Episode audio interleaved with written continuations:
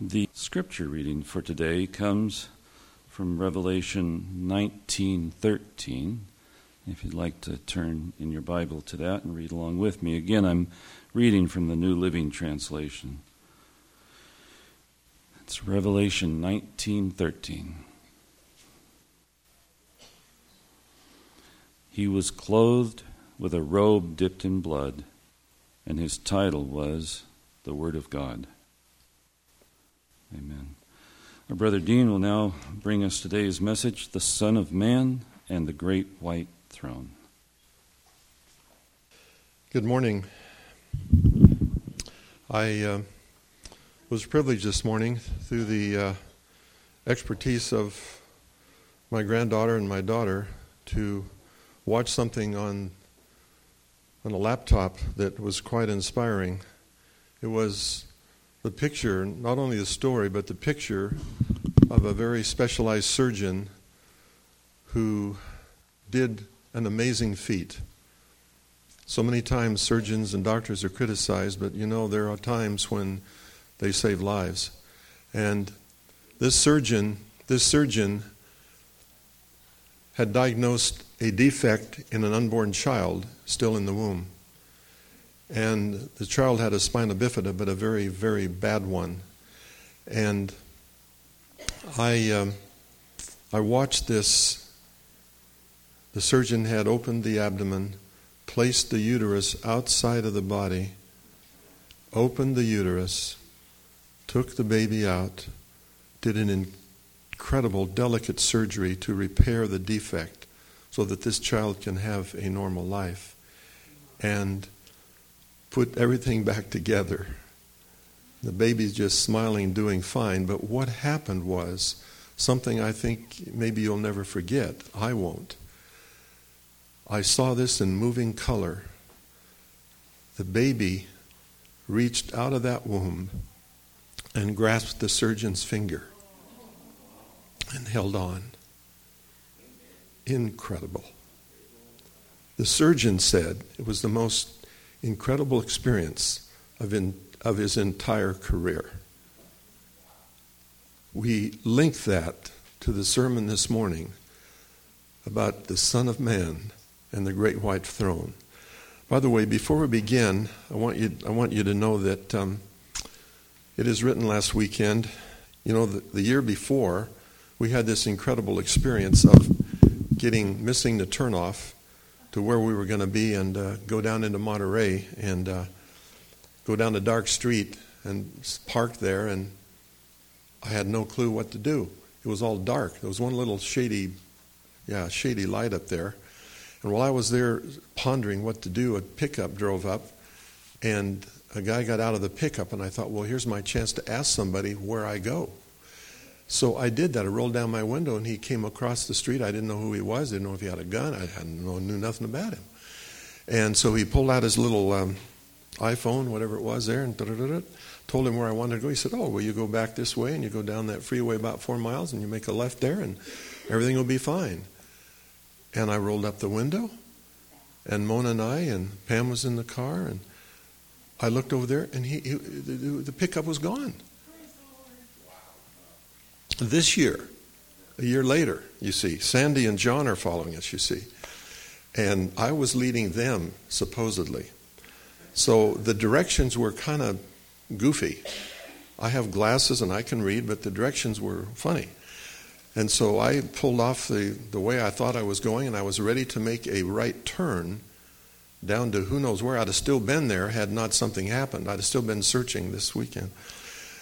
John and Sandy drove up on the left. I rolled down the window. Nice to see you, John. Nice to see you. Well, Dean, nice to see you too. And as I was making a right hand turn, John said, No, Dean, I think you better go straight ahead. Oh, okay. And we made it just fine. So, John and Sandy, thank you. Otherwise, I'd still be wandering around Monterey. Okay. Now, um, I want to also start this morning with something that I I've read this passage many, many, many times, and it always impresses me a, to a great degree. But this last night it was, it impressed me in another way, because I learned something new. Have you ever read a Bible verse for the eighth, 18th, 38th time, and pretty soon, oh, I missed that. For Christ sent me not to baptize, but to preach the gospel, not with wisdom of words, not with wisdom of words, lest the cross of Christ should be made of none effect. I had read that and read that and read that. And last night it hit me wait a minute.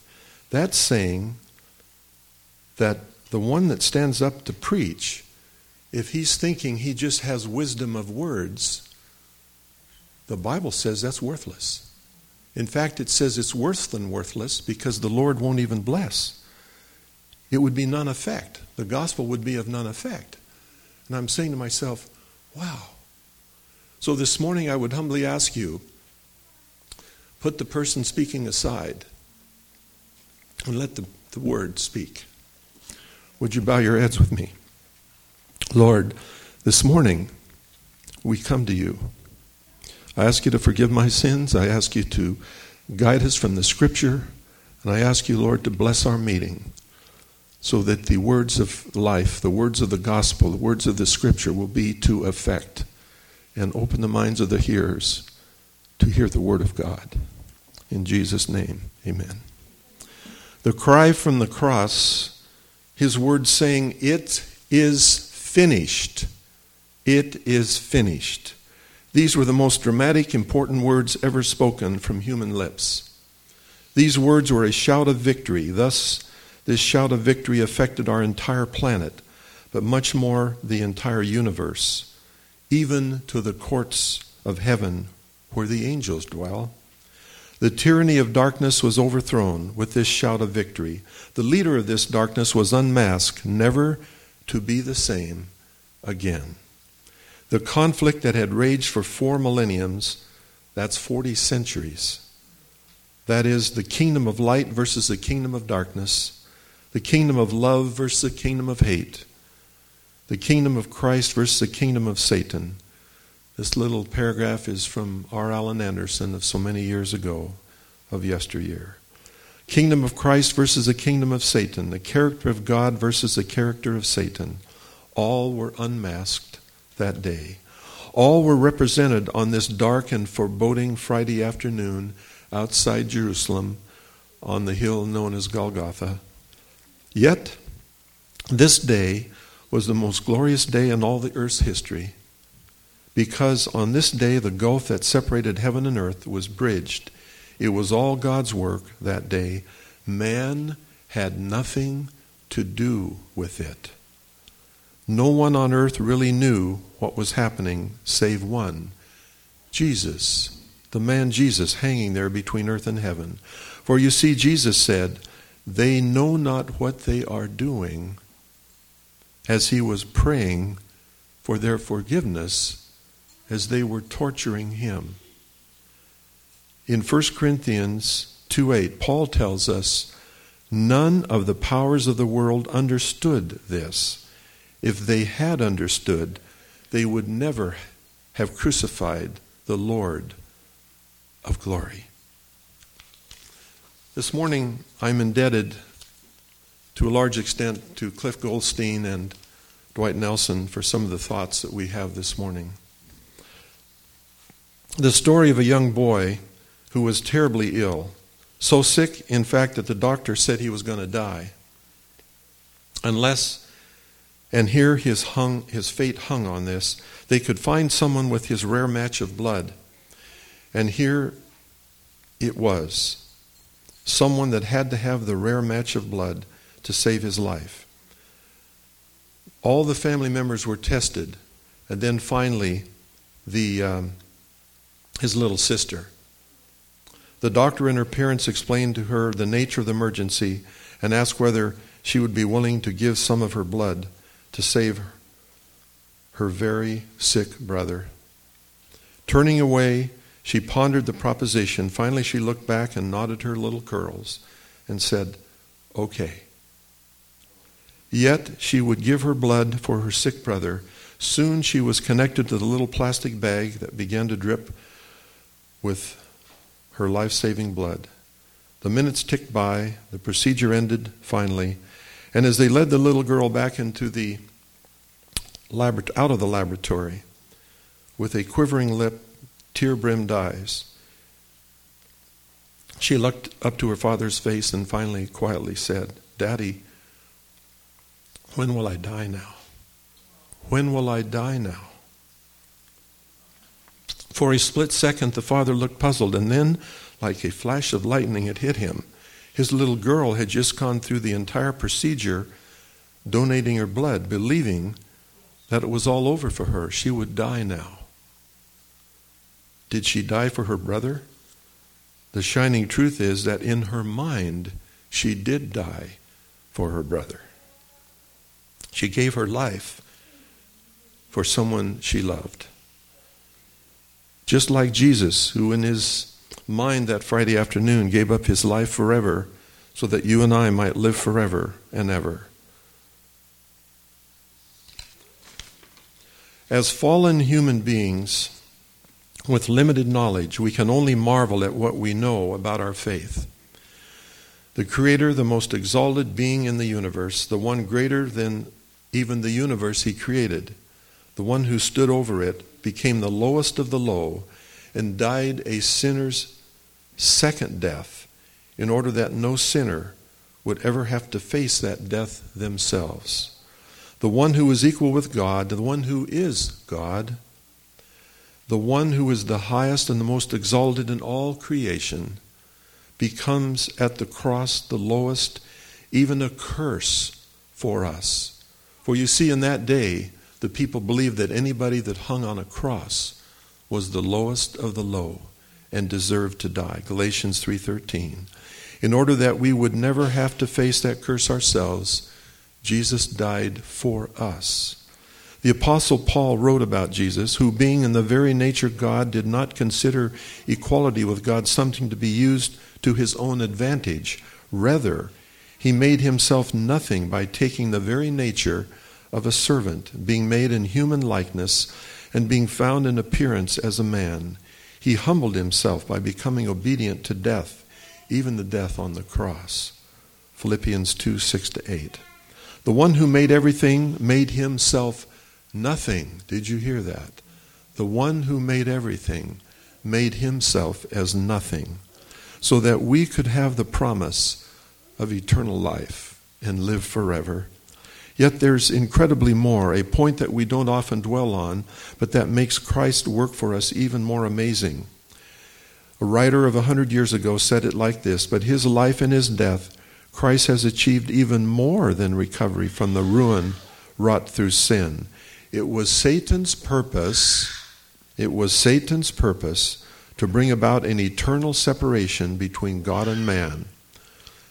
But in Christ, we become more closely united to God than, we, than if we had never fallen. In taking our nature, the Savior has bound himself to humanity by a tie that is never to be broken. Do you love that? A tie that is never to be broken. Through the eternal ages, he is linked with us to assure us of his immutable counsel of peace. God gave his only begotten Son to become one of the human family forever. To retain his human nature, God has adopted human nature in the person of his Son and has carried the same into the highest heaven where he intercedes for us now. It is the Son of Man who shares the throne of the universe. This morning we will have scripture after scripture after scripture telling us that Jesus is the Son of Man. Not only did the Lord take upon himself humanity, but he will retain that humanity forever. Humanity and the person of Christ will share the throne of the universe for eternity. Eternity. As if the pre cross and the cross manifestations of Christ weren't more than enough for our fallen minds to grasp, we now add this thought. With something so incredible presented to us, the question is what does the Bible say about the humanity of Christ after the cross. We first start in the Old Testament with um, a story that we're most of us are very familiar with the fiery furnace, Daniel 3 21 to 25. We first get a glimpse. One of the most well known stories in the Bible is that of the three Hebrews thrown into the fiery furnace for their refusal to break even one of God's Ten Commandments. In this case, the commandment against idolatry. Look at what happened. So we read from Scripture now. So these three men, Shadrach, Meshach, and Abednego, wearing their robes, this is from Scripture, their trousers, their turbans, and other clothes were bound and thrown into the blazing furnace because they refused to bow down before King Nebuchadnezzar in Old Babylon. Then King Nebuchadnezzar leaped to his feet in amazement and asked his advisers, Weren't there three men that were tied up and thrown into this fire? They replied, Certainly, your master. He said, Look, I see four men walking around in the fire, unbound and unharmed. And the fourth looks like the Son of God. That's in your Bible, friends. King, pagan King Nebuchadnezzar had some insight that the fourth one in that fire looked like. How would he know that? Looked like the Son of God. In this story, centuries before the cross, Jesus is depicted as the Son of God. A few chapters later in Daniel 7, the prophet is presented a vision again, this time of the great pre Advent judgment. Pre Advent judgment. Now, this is before the millennium as Jesus comes. A judgment that takes place just prior to the second coming of Jesus. A judgment that seems to lead right to his coming itself. Notice, quoting the Bible now, as I looked, thrones were set in place, and the Ancient of Days took his seat. His clothing was as white as snow, and the hairs of his head was like wool. His throne was flaming with fire, and its wheels were all ablaze. A metaphor, to be sure. A river of fire was flowing, coming out from before him. Thousands upon thousands attended him. Thousand times ten thousand stood before him. The court was seated. The books were opened. My friends, I ask a question at that moment in time, do you want to be standing in your own righteousness? Or would you rather have a white robe that is freely offered to each one of us? In my vision at night, I looked, and there before me was one like the Son of Man. Now the story shifts. One like the Son of Man coming in the clouds of heaven. He approached the Ancient of Days and was led into his presence. He was given authority and glory and sovereign power. All nations and people of every language worshiped him. Note the term ever, every language. There's another Bible comment that says, This gospel of the kingdom shall be preached in all the world to every kingdom, nation, tongue, and people. Apparently it worked because now it says, every language worshiped him. Daniel 7 9 to 14. Unlike the earlier manifestations of Christ, which was centuries before the cross event, this occurs long after the cross. Depicts Jesus now as a Son of Man. Please remember that phrase. Before we're finished today, you're going to hear it over and over and over again. When the Lord has something that He wants to tell us, He often repeats it over and over again so somebody like me can understand it. A phrase commonly understood to emphasize the humanity of Jesus. This phrase, the Son of Man. Thus, Christ is depicted with an image that points out his human nature long after his death and resurrection. There it is, the Son of Man. Numerous times while here on earth in the flesh, Jesus referred to himself as the Son of Man. Remember the phrase we're going to say over and over again. Again, a reference to his humanity and his ties to the human family. When Jesus comes to the region of Caesarea Philippi, he asked his disciples, Disciples, who do people say the Son of Man is? He called himself the Son of Man, my friends. Many Bible verses back this up. All these precious pre resurrection references to himself make sense when we consider how important and central Christ's humanity is to the plan of salvation. He had to become human, he had to take upon himself our humanity in order to be our substitute and example. Notice, however, the following few texts. Here we get into the Bible. For as lightning that comes from the east is visible even to the west, so will the coming of what? The Son of Man be. Matthew 24, 27. Another one. Then shall appear, then will appear the sign of the Son of Man in heaven, and then all peoples of the earth will moan, mourn when they see the Son of Man coming on the clouds of heaven with power and great glory. That is, those without the robe of Christ's righteousness. You will see the Son of Man sitting at the right hand of the Mighty One and coming on the clouds of heaven. From Mark 14. All these are unmistakable references to the second coming of Jesus, and all of them include the phrase, the Son of Man.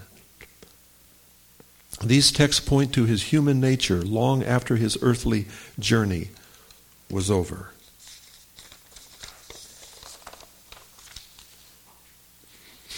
Time, time for a story of such. Many times I've walked the hospital hallways and also in nursing homes, even in clinics. I've heard people scream and yell in pain, agonizing pain. But I've never heard the sheer and naked terror of Golgotha's scream My God, my God, why have you forsaken me? It was no whimper, this loud voice cry. It was no doubt, like his final cry, a shriek and a shrill and agonizing one. What is this God forsaken terror from the middle cross?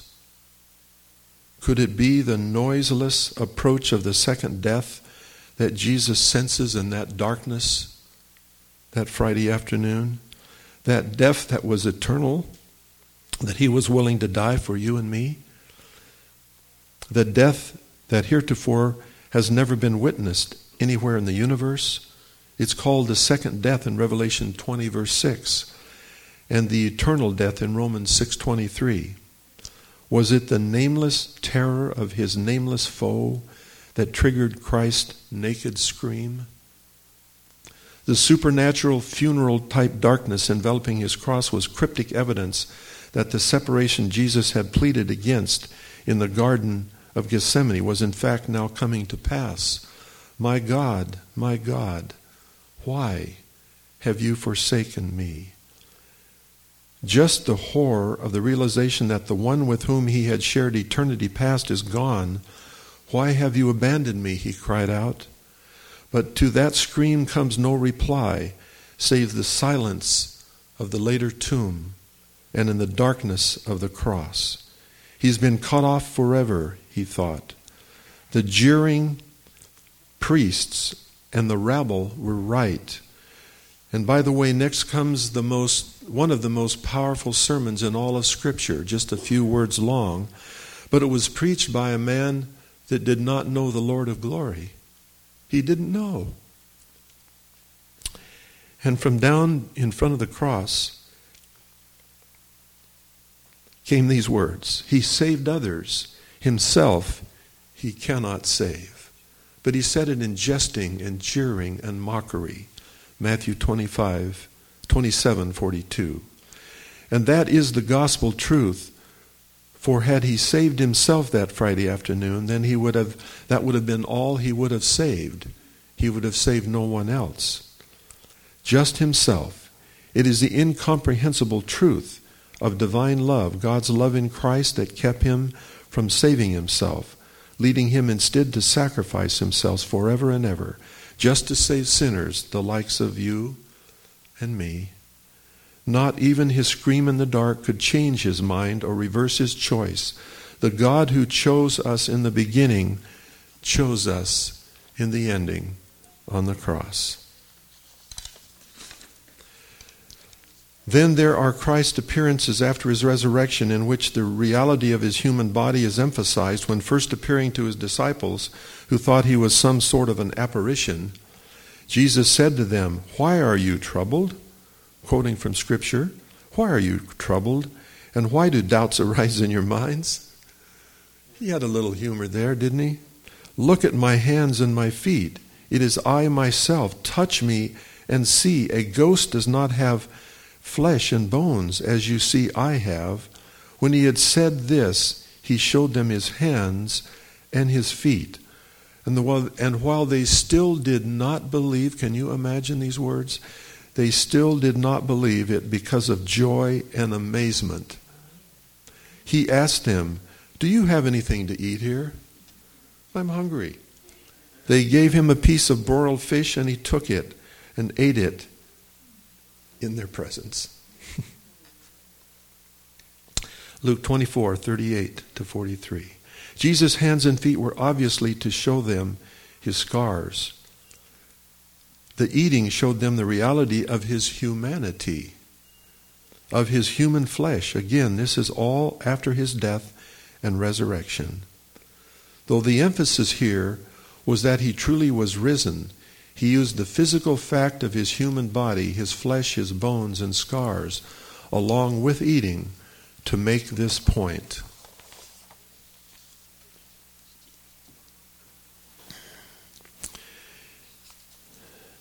A number of years ago, it was a news photograph from that day in 1973 when the prisoners of war came home from Vietnam. The giant gray C 140 Hercules transport had brought them from a prison camp to land in America.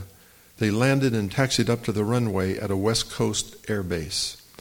Down the Lord's stairway, they stepped, the first returning prisoners of war, to the boisterous welcome of their cordoned off loved ones. But our eyes are drawn to one soldier in particular, dressed in a crisp military khaki uniform, his pleated cap perched atop his face, gaunt from the years of prison, very proud. Something had caught his attention. Somebody had broken out of the roped off crowd and was racing toward him. A look of joyful, joyful ecstasy on her face, her long hair streaming in the airport wind. Her curls were flying. He must have heard her call on him because, in spotting her, he instinctively dropped his duffel bag and, bending at his knees, his arms thrown wide open, to catch his little girl. And when the camera shutter clicks, her feet are off the ground, her arms suspended in midair, reaching out. He was reaching out to her returning father. Freeze frame, black and white photograph, a black and white moment in timelessness, the portrait of a father and his child and their reunion. This story takes us to Jesus with his outstretched arms on the cross so that he would never forget that they are the arms of our Father which art in heaven, arms that are always wide open to all of us no matter how we treat him. With a picture like this for the life of me and the life of you, I can't think of a reason not to step into the outstretched arms that are waiting for us there.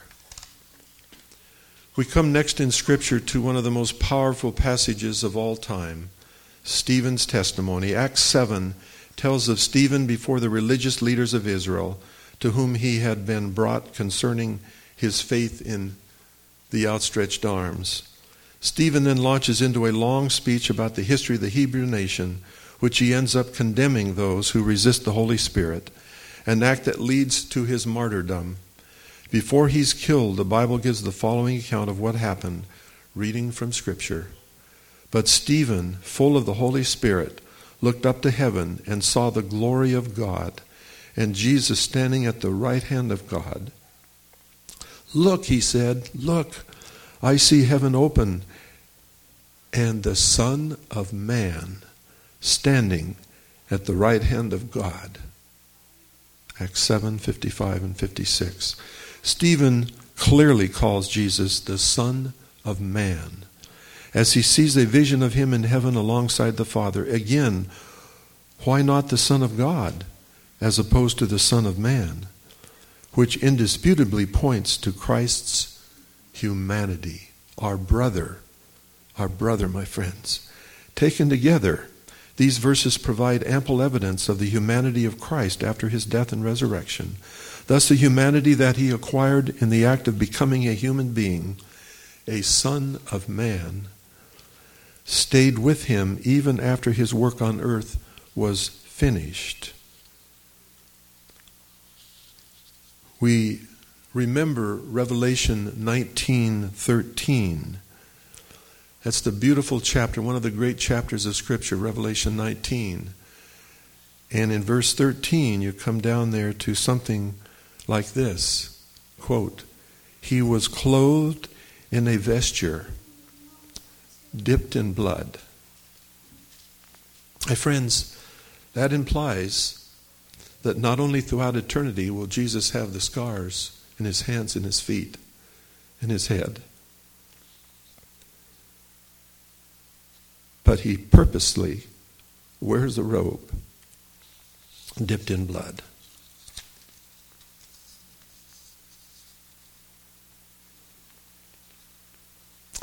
The book of Hebrews, with its emphasis on Christ as our high priest in heaven, makes a powerful case for the continuing humanity of Christ, even after he returned to heaven. In fact, these texts give the idea that his continued humanity is crucial to his work of mediation for you and me.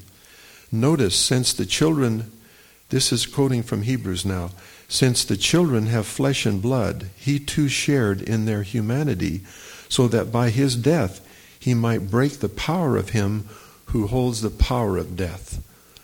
We realize that happened at the cross. And this and that is of the devil, and free those who all their lives were held in slavery by their fear of death. For surely it is not angels he helps, but Abraham's descendants. For this reason he had to be made like them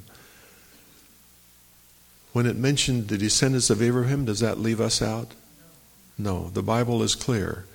If we accept the gospel of Jesus Christ, we are descendants of Abraham, no matter where we were born, no matter what race we are.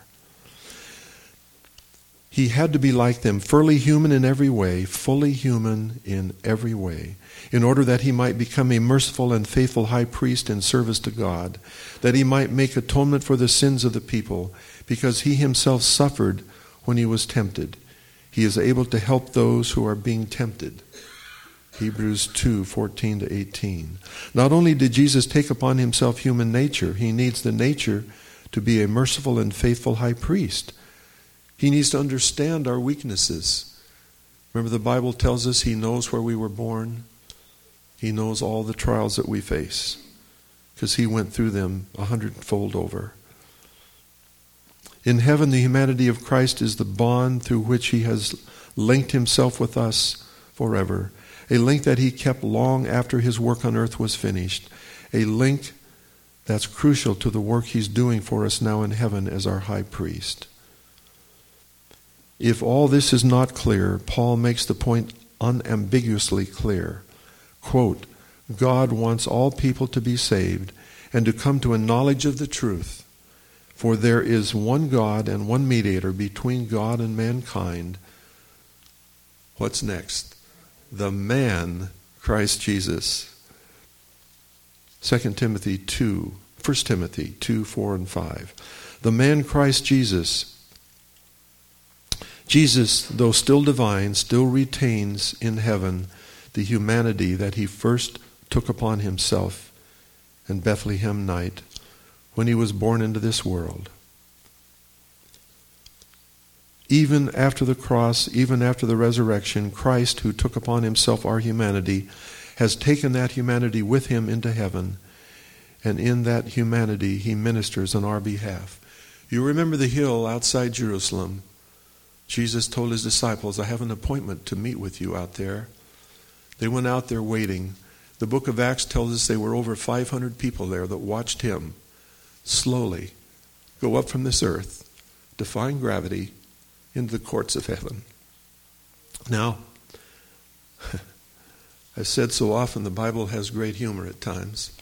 Then the angels asked the disciples, Ye men of Galilee, why do you stand looking up into heaven? What? this same Jesus shall so come in like manner as you have seen him go into heaven. Angels, you're full of humor. If you watch somebody suddenly defy gravity and go up into heaven, I think you'd be amazed. And they said, It's no big deal, disciples. We do it all the time. In the house of my friends, there's one verse in Scripture we're coming to shortly that is absolutely amazing. It's from the Old Testament. We've looked at numerous texts that point to his second coming, and in all those texts, the humanity of Christ is emphasized. These prove that his human nature stayed with him even when his mediation was finished. Unless something in the Bible teaches that after the second coming, Christ's humanity were to disappear, and nothing in Scripture does, you can't find a verse like that. We have to believe that this humanity will never leave him. In other words, the Bible gives us powerful reasons to believe that Christ is forever to retain his human nature, the nature that he took with him to heaven after his work on, work on earth was done. Many scholars over the centuries have seen the words in Zechariah. Here it is. Zechariah 13:6. How long has it been since you read that verse? Someone asks, "What are these wounds on your body?" And they will answer, "The wounds I was given at the house of my friends." That's messianic terms. Messianic terms indeed. They apply it to Jesus and the scars of his crucifixion. With that interpretation, these words coming from a hundred years ago become even more powerful, writing about the end of sin and the final destruction of the lost and the beginning of a new heaven and a new earth. Quote, One reminder alone remains our Redeemer will ever bear the marks of his crucifixion. Throughout eternity, Upon his wounded head, upon his side, his hands and his feet are the only traces of the cruel work that sin has wrought. And the tokens. Do you believe these next words? You haven't heard them yet. If you're asleep, wake up. And the tokens of his humiliation are his highest honor. The Creator that sits in the throne room of heaven, that speaks the world into existence, a planet is done, that speaks the Garden of Eden, and it's done, that man says that his highest honor in eternity are the wounds.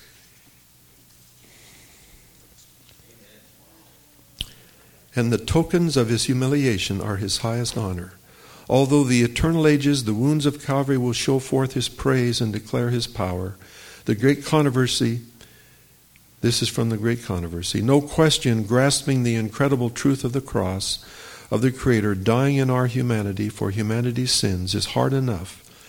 And so that truth, that this other revelation that Jesus not only has taken this acquired humanity with himself to heaven, but will forever retain the humanity then all we can do, as did Job, when he when the Lord revealed his sin to him, is all we can do is abhor ourselves and repent in dust and ashes.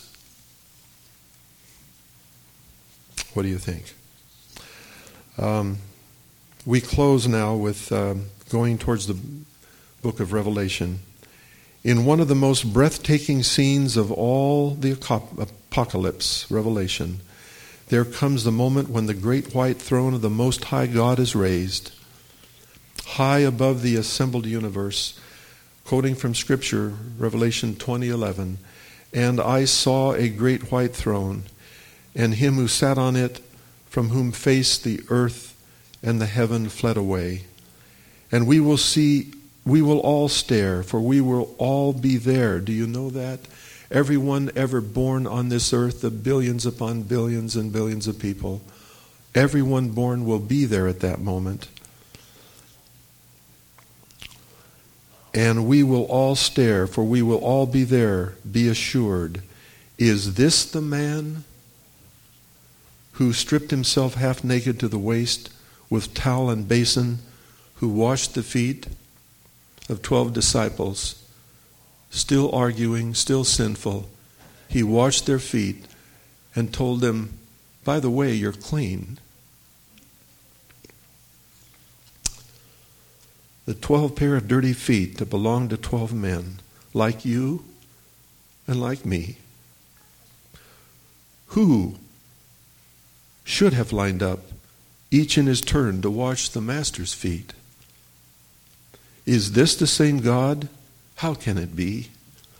Who, with hands tied behind his back, endured the slaps, the fists, the spit in the face, who, with face now black and blue, was stripped naked to be flogged one lash short of death, who, with battered face and bloody back and legs, is finally nailed to that splintery cross and hung there between heaven and earth with his blood soaking up the ground that he had created. Far above the city, words written a hundred years ago, and taken really in collage from Daniel and Revelation, we close. Far above the city, upon a foundation of burnished gold, is a white throne high and lifted up. Upon this throne sits the Son of God, known as the Son of Man. Around him are the subject of his kingdom. The power and majesty of Christ no language can describe, no pen portray. The glory of the eternal Father is enshrouding his Son. The brightness of his presence fills the city of God and flows out beyond the gates, flooding the whole earth with its radiance. Is it any wonder then we shall all one day bow before this humble God? And is there any question we should begin by bowing to Him right now? I want to close now with Revelation 19, this magical, wonderful, incredible, magical in the spiritual sense um, chapter of Scripture. We have in verse 7 let us be glad and rejoice after all this, after all Christ has done, let us be glad and rejoice and give honor to him. For the marriage supper of the Lamb is come, and his wife, you and me, the church, has made herself ready. We've made ourselves ready only because we've taken the white robe of Christ's righteousness without a thread of human devising, my friends. But then the final verse this morning for us to remember all the verses we've read about that Jesus Christ is the Son of Man. He's our brother. He understands us. He understands us, and He still wants us in heaven with Him. Yeah. So let us remember He'll have His scars throughout eternity the head, the feet, the side, the hands where our names are graven on the palms of his hands. Yes, he will have that throughout eternity. But more than that, lest we forget. Verse 13 from Revelation 19 And he was clothed with a vesture dipped in blood, and his name is called the Word of God. His white robe is stained with crimson. For you and for me. Eternal Father, we're thankful this morning we can be here. We're thankful that we've heard the words that you've spoken, the words of the scripture that cut right to our heart and our mind and our soul. Because you live, we can all face tomorrow. Because you live, all fear is gone. Because we know that you hold the future, and life is worth living just because you live. Oh Lord, until that day, may we realize that this gospel is going to every corner of the world. Hundreds of thousands of people are being baptized and learning to know you better and waiting for you to come in the clouds of heaven. Oh Lord, may each one here be among that group. Is our earnest prayer in Jesus' name. Amen.